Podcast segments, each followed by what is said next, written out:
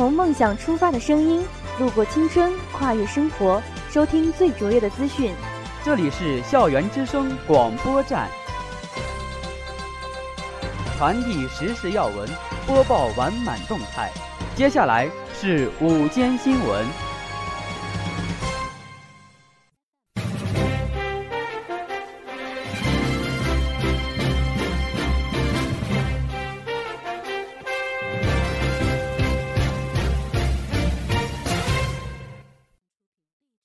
亲爱的老师、同学们，大家好，我是实习播音员杨启帆，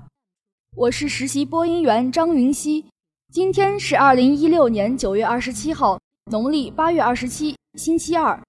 下面播报太谷今天的天气：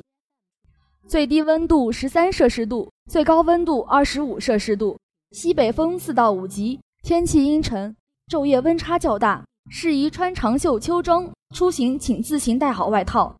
历史上的今天，二零零八年九月二十七号，北京时间十六点四十一分至十七点，神舟七号航天员翟志刚成功完成了我国历史上第一次太空行走，标志着中国成为继美苏后第三个独立掌握空间出舱技术的国家。一九八八年九月二十七号，我国向预定海域发射运载火箭试验全部结束。这次试验的运载火箭是由我国自行研制的核潜艇从水下发射的，火箭准确降落在预定海域，整个试验获得圆满成功。这标志着我国的国防尖端技术又跃到一个新水平。而我们研制导弹核潜艇，为的是保卫和平。欢迎收听今天的新闻速递，以下是新闻摘要：音乐节拉开序幕，许巍的到来将气氛带到最高潮。山西农业大学信息学院第五届志强杯五人制女子足球联赛，我院学生获跨国知名企业好评，敢于挑战博士生。山西农业大学信息学院校园摇滚音乐节乐团表演。习近平参观英雄史诗不朽丰碑主题展览。中国特殊教育公益基金在此展会期间揭牌成立。四川县高考状元因户籍问题遭重点大学退档。第三届中国幼教年会发布会，范冰冰凭《我不是潘金莲》再封后仅拥冯小刚，感谢群演。电视剧《好家伙》开播。以下是校园新闻：九月二十六日，我校音乐节已经开始。本次校园音乐节以摇滚乐为主打，融合了音乐剧、观影等多种形式，分为三大模块演出。其中最为学子们期待的，也就是开幕式，即二零一六。那一年九月迎新晚会上，许巍的震撼登场。当晚，像风一样自由、蓝莲花、生活不止眼前的苟且、曾经的你等等许多脍炙人口的歌曲，给每一个追逐梦想的青年以希望和动力，唱出了一条通往精神世界的大路。他本人对音乐的执着追求，也树立起一个榜样，教会年轻的我们，心中那自由的世界如此清澈高远。勇于追梦，才能展翅翱翔。九月二十七号，山西农业大学信息学院第五届志强杯五人制女子足球联赛已经延续到了第六天。绿茵上，队员们白羊般挺拔的身姿，天衣无缝的默契，汗珠的哗哗流淌，体现了什么是青春，什么是拼搏，什么是这个时代年轻应有的状态。大家对足球的享受侵入在这场女足比赛中。青春的笑声和热烈的欢呼声在这操场上回荡，我们的队员们意气风发、斗志昂扬，演绎了现代足球的性感与激情。在烈日炎炎下，在同学们火一般的热情中，队员们顽强拼搏的精神受到我们敬佩。比赛的输赢并不重要，重要的是他们每个人都有的这一段并肩作战的美好回忆。操场上交织着他们的汗水和泪水，付出总会有胜利的喜悦，无论是入围还是淘汰。他们都有一份超越自我之心、挑战自我之心、战胜自我之心。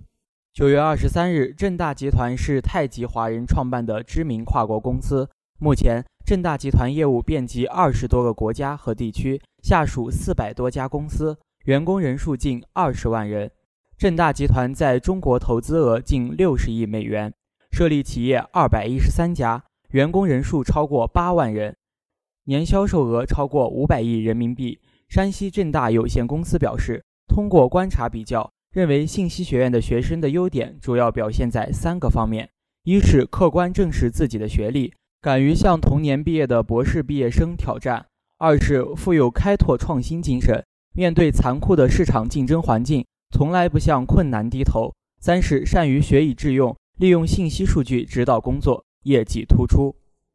九月二十七号是校园摇滚音乐节的第三天，来我校演出的各大乐队在指定地点陆续开始演出。摇滚在中国已是一种特殊的文化符号。摇滚的特殊就在于它自身的肿胀和虚胖，它总是以一副高大、广博、怒目但也慈悲的姿态现世。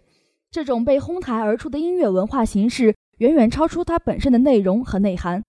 崔健说过一句话，含义也在于此：摇滚主要是一种娱乐形式，它的社会功能是别人强加的，而我们现在的年轻人更是给摇滚音乐添加了不一样的色彩。使之给人感觉更加富有活力、富有青春力量。期待接下来各乐队为我们带来的视觉和听觉盛宴。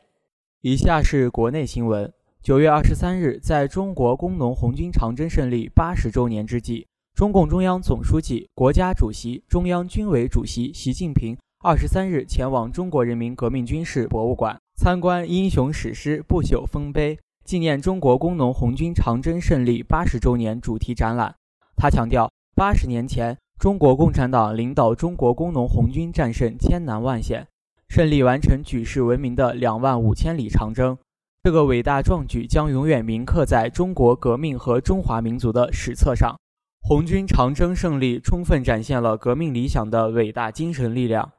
现在时代变了，条件变了，我们共产党人为之奋斗的理想和事业没有变。我们要铭记红军丰功伟绩，弘扬伟大长征精神，深入进行爱国主义教育和革命传统教育，引导广大干部群众坚定中国特色社会主义道路自信、理论自信、制度自信、文化自信，继续在实现两个一百年奋斗目标、实现中华民族伟大复兴中国梦的新长征路上万众一心、顽强拼搏、奋勇前进。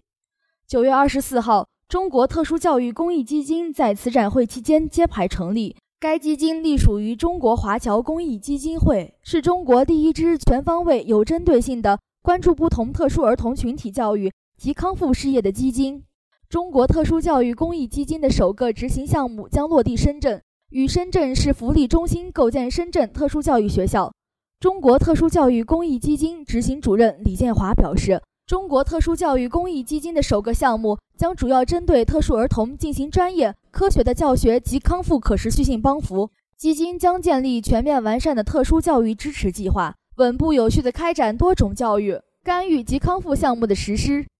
九月二十三号，平昌县政府新闻办发布消息：二零一六年八月十一号，平昌县招生办在对三专一免高校录取考生资格复核自查中。发现通过国家专项计划被中山大学录取的考生贾永玉，虽有平昌高中连续三年学籍，但户籍系四川渠县，不符合国家专项计划报考条件。县招生办立即将此情况通知考生本人，并按相关规定和程序上报取消该考生中山大学的入学资格。情况属实。针对此事，平昌县高度重视，县招生办于八月十四号。专程向上级有关部门汇报，积极争取解决该考生就读大学事宜，同时对该考生身份信息审核把关不严的单位及相关责任人员进行调查。